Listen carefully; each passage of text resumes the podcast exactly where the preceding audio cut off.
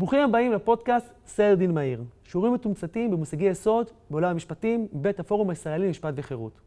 שמי דוקטור שאול שרף, מרצה למשפטים במרכז האקדמי פרס ברחובות, ועורך ראשי של כתב העת המשפטי של הפורום, רשות הרבים. הפורום היא יוזמה אינטלקטואלית שמבקשת לקדם ולהעשיר את השיח המשפטי בישראל, בין השאר על ידי שלל פעילויות לטובת הסטודנטים, כמו עריכת דיונים רב-ממדיים בסוגיות שונות במשפט, כמו מפגשים עם משפטנים בכירים, כמו הנגשת תכנים מגוונים מעולם המשפט ועוד. פודקאסט מצטרף לשלל הפעילויות לטובת הסטודנטים, ומבקש להיות מעין ארגז כלים במהלך הלימודים. פודקאסט לא מחליף את הקורסים האקדמיים החשובים שתפגשו במהלך הלימודים, אלא רוצה לקד... לעודד אתכם ולתמוך בכם במהלך הלימודים.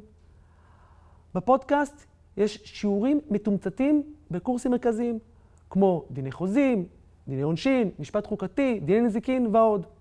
אני ממליץ לכם להיכנס לאתר הפורום ולהירשם לשלל הפעילויות ובתוכן הפודקאסט, כדי להתעדכן ולקחת בהם חלק. אני נפגש בפודקאסט, ועד אז ובכלל, אנחנו מאחלים לכם בהצלחה בלימודים.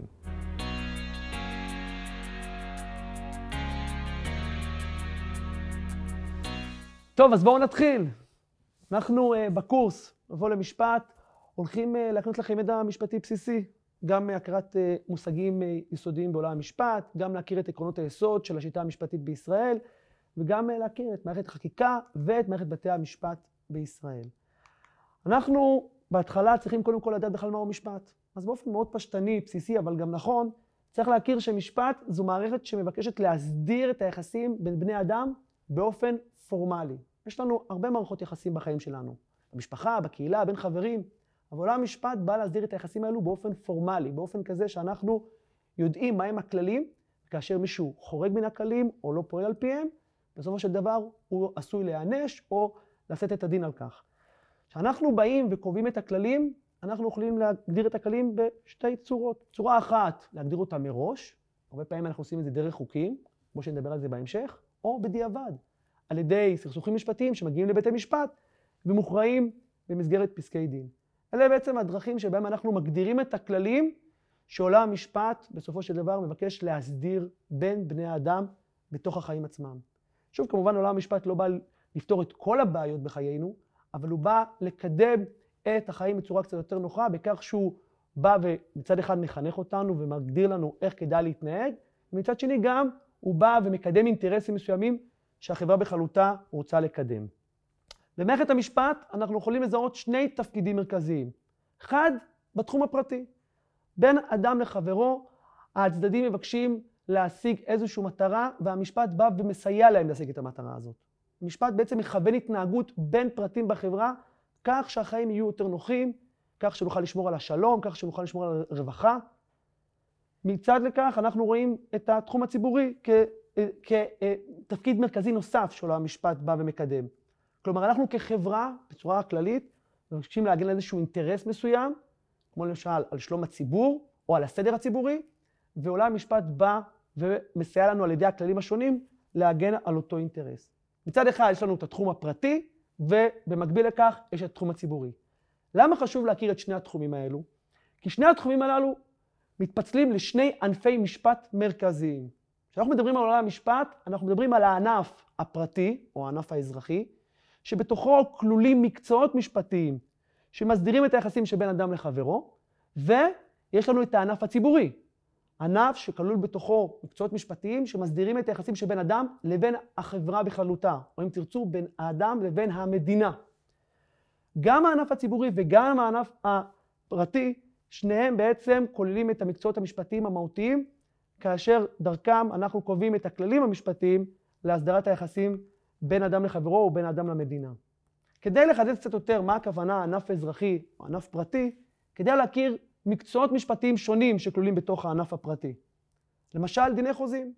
דיני חוזים זה מקצוע שמסדיר את היחסים ההסכמיים בין בני אדם. איך יוצרים הסכם מחייב, מה קורה אם מישהו לא מקיים את ההסכם המחייב, וכן הלאה. יש למשל דיני נזיקין, מה קורה אם אדם מזיק את חברו, מה קורה אם אדם בא ומוציא שם על חברו, מה קורה אם אדם פוגע או גורם לו נזק כלשהו, איך אנחנו מגדירים את הנזק, איך אנחנו מפצים אותו. כל הכללים האלו תחת דיני הנזיקין. דיני קניין, בעצם מקצוע משפטי שמגדיר את מערכת היחסים שלנו עם הנכסים שלנו. האם הנכסים הם בבעלותי, האם אני שוכר אותם או משכיר אותם? האם הם ממושכנים בידיי? איך אני מעביר בעלות מיד ליד? יש לנו כמובן גם דיני משפחה, מערכת כללים שמסדירה את היחסים בתוך התא המשפחתי. יש לנו דיני עבודה, כללים משפטיים שמסדירים את היחסים שבין עובד למעביד או בין מעסיק אה, לעובד. יש לנו גם דיני תאגידים וכן הלאה. מקצועות משפטיים שמסדירים את היחסים בין הפרטים בחברה, בין אדם לחברו, בין איש לאיש ברמה הפרטית האזרחית. לצד זה יש גם את המשפט הציבורי או את הענף הציבורי. הענף הציבורי זה בעצם ענף שכולל בתוכו מקצועות משפטיים שמסדירים את היחסים שבין אדם לחברה או בין בן אדם לציבור. למשל, משפט חוקתי. משפט חוקתי זה מקצוע שמגדיר את מערכת השלטון, את תפקידי רשויות השלטון, מה אה, הסמכות של כל רשות ורשות, מה היחסים בין הרשויות, איך אנחנו בוחרים את האנשים שמכהנים באותן רשויות, וגם את מערכת היחסים שבין השלטון לבין האזרחים עצמם, במסגרת מה שנקרא זכויות אדם. יש לנו את המשפט המינהלי, שמגדיר את הכללים המינהליים, איך המינהל, כלומר הרשות המבצעת, כלומר כל הגורמים בתוך השלטון, נדרשים להתנהל כלפי האזרח. יש לנו את המשפט הפלילי, מקצוע משפטי מאוד מפורסם, שמגדיר את האינטרס הציבורי הבסיסי ביותר, כך שכולנו נוכל לחיות את החיים בשלווה, בלי שאף אחד יפגע בנו, ירצח אותנו ויגנוב אותנו וכן הלאה.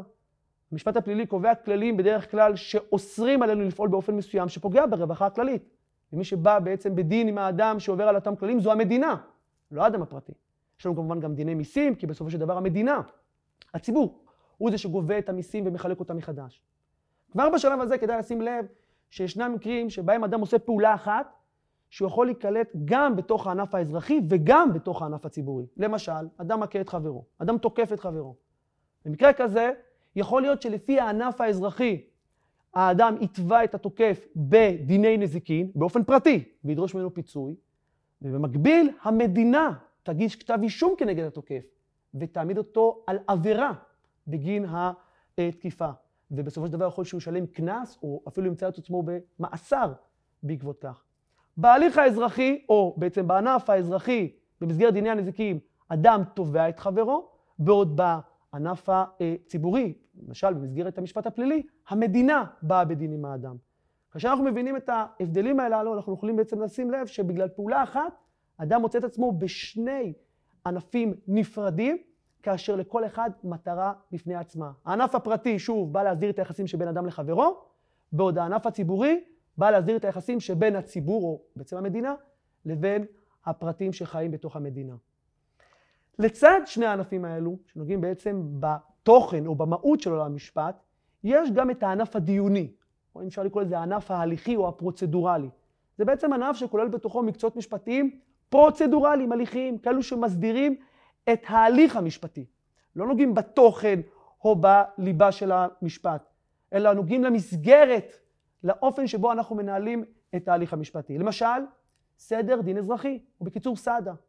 סדר דין פלילי, סד"א, אלה שני מקצועות שנוגעים להליכים האזרחיים ולהליכים הפליליים. כמו למשל, איך מגישים כתב תביעה, תוך כמה זמן צריך להגיש כתב הגנה, זה סדר דין אזרחי.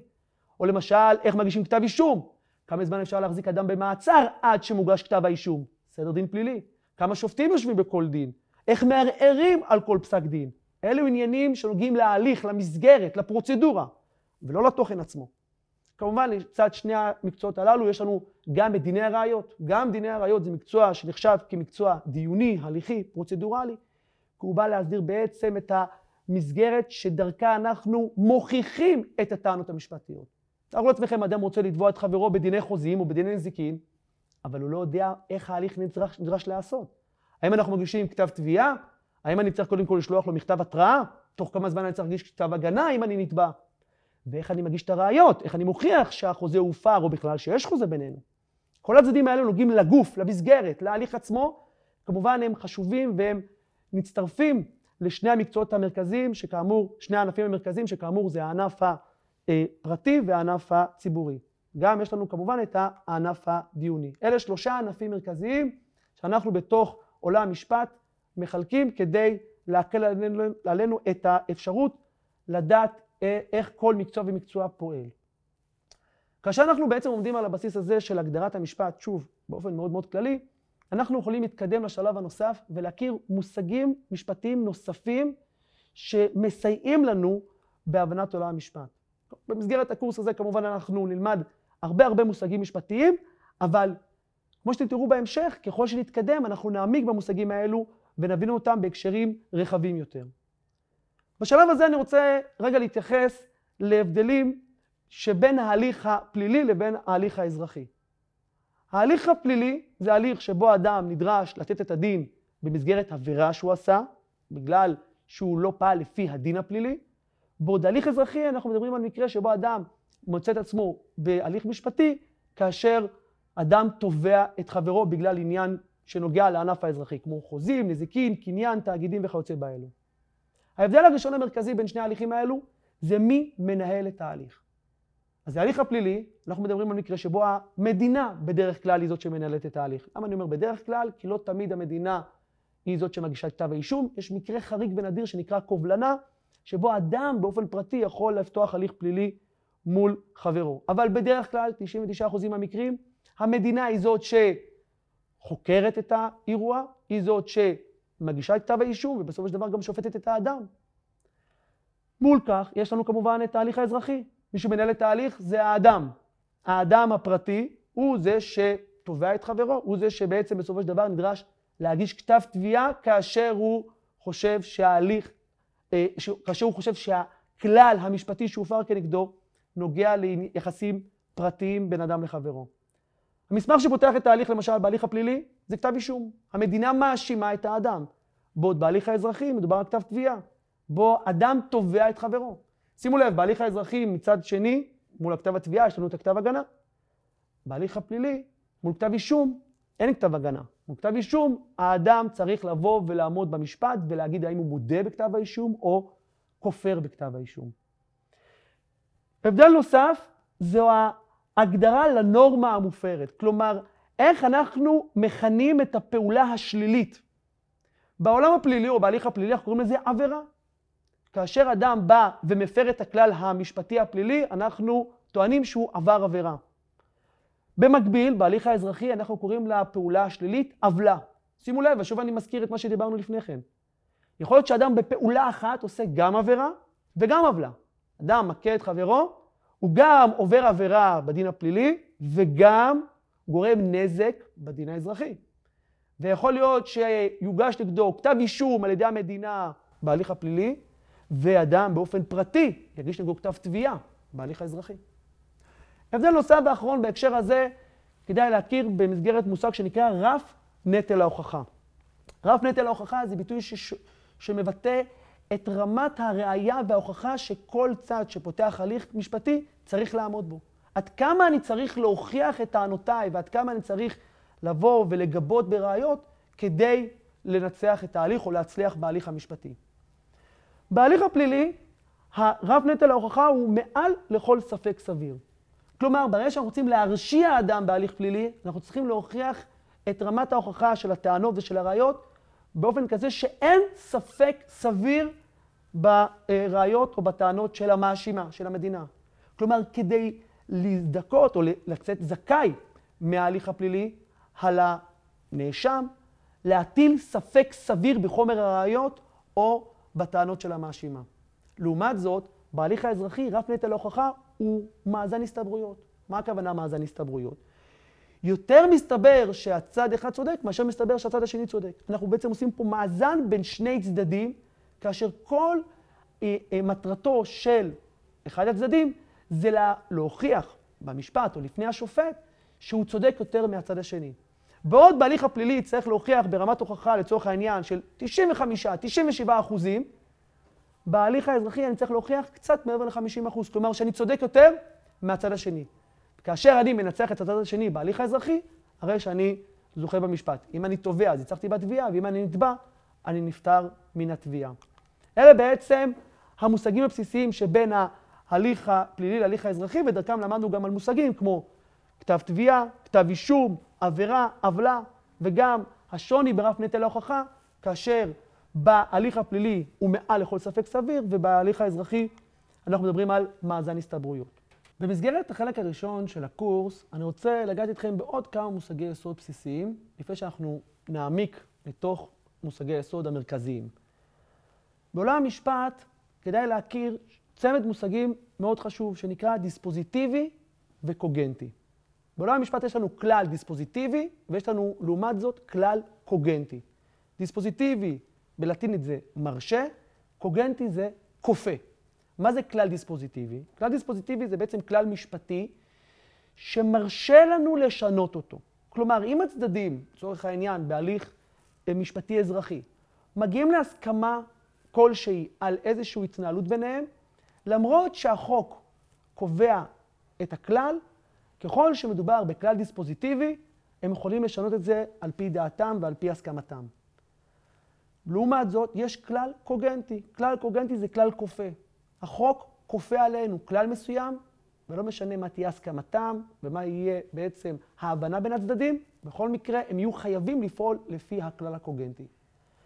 הרבה מן הכללים בהליך האזרחי או בענף האזרחי, דיני חוזים, בדיני תאגידים, בדיני משפחה, הם כללים דיספוזיטיביים. אנחנו מאפשרים לצדדים לפעול כפי שהם רואים לנכון. כשהם לא מסכימים ביניהם, אז החוק, או בעצם הכלל הדיספוזיטיבי, הופך להיות ברירת מחדל ואנחנו חייבים לפעול על פיו. אבל ככל שהצדדים רוצים לפעול באופן אחר, אין שום בעיה שיפעלו כך. למשל, בחוק המכר נקבע שיש להעביר את הממכר בעת התשלום, או התשלום ניתן כאשר מעבירים את הממכר.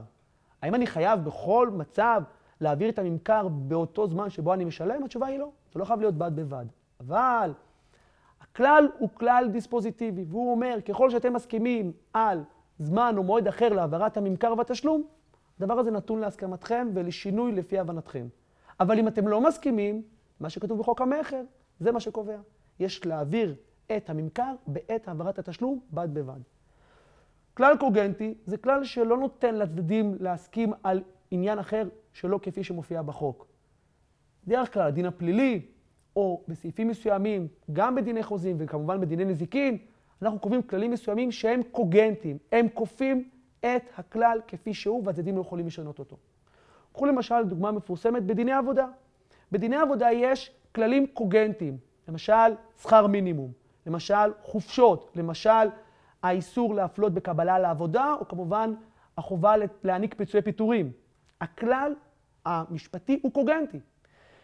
אם אני רוצה להפחית למשל משכר מינימום, החוק אוסר עליי. גם אם העובד מסכים. לעומת זאת, אם אני רוצה להעלות את השכר, בעניין הזה העניין הוא דיספוזיטיבי. כלומר, אין שום בעיה בהסכמת הצדדים לתת שכר גבוה יותר. אז יש לנו בעצם כלל משפטי שקובע את המינימום, פחות מכך אנחנו לא מאפשרים, אבל מעל, הדבר הזה הוא כמובן נגוע בהסכמה של הצדדים, וכמובן, כפי שהם רואים לנכון, לקדם את היחסים ביניהם. צמד מושגים נוסף זה בעצם אדברסריות מול אינקוויזטוריות. שיטת משפט אדברסרית מול שיטת משפט אינקוויזטורית. אדברסרי זה יריבי, מלשון יריבות, מאבק בין שני צדדים. אינקוויזטורי זה חקרני, מלשון חקירה, מלשון בדיקה מעמיקה של המצב. שיטת משפט אדברסרית זה שיטת משפט שבו השופט בדרך כלל הוא פסיבי, או הוא לא מתערב באופן אקטיבי במהלך הדיון בין הצדדים, אלא הצדדים הם יריבים, הם מנהלים את הדיון, ישחקו הנערים לפנינו, והשופט בסופו של ההליך מכריע מי לדעתו שכנע אותו יותר בטענות השונות.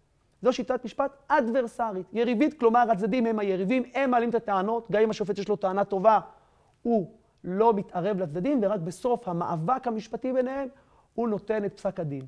לעומת זאת, שיטת משפט אינקוויזטורית זה שיטת משפט חקרנית, לשון אינקוויזיציה, חקירה. השופט חוקר, נכנס לעובי הקורה, השופט הוא אקטיבי, והוא מרשה לעצמו גם להביע עמדה או להעלות טענות בדיון או בסכסוך שיש בין הצדדים. במדינת ישראל, שיטת המשפט המקורית הייתה שיטה אדברסרית, אבל במהלך השנים לאט לאט השיטה הזאת התכרסמה, כלומר לאט לאט פנתה יותר לשיטה אינקוויזטורית.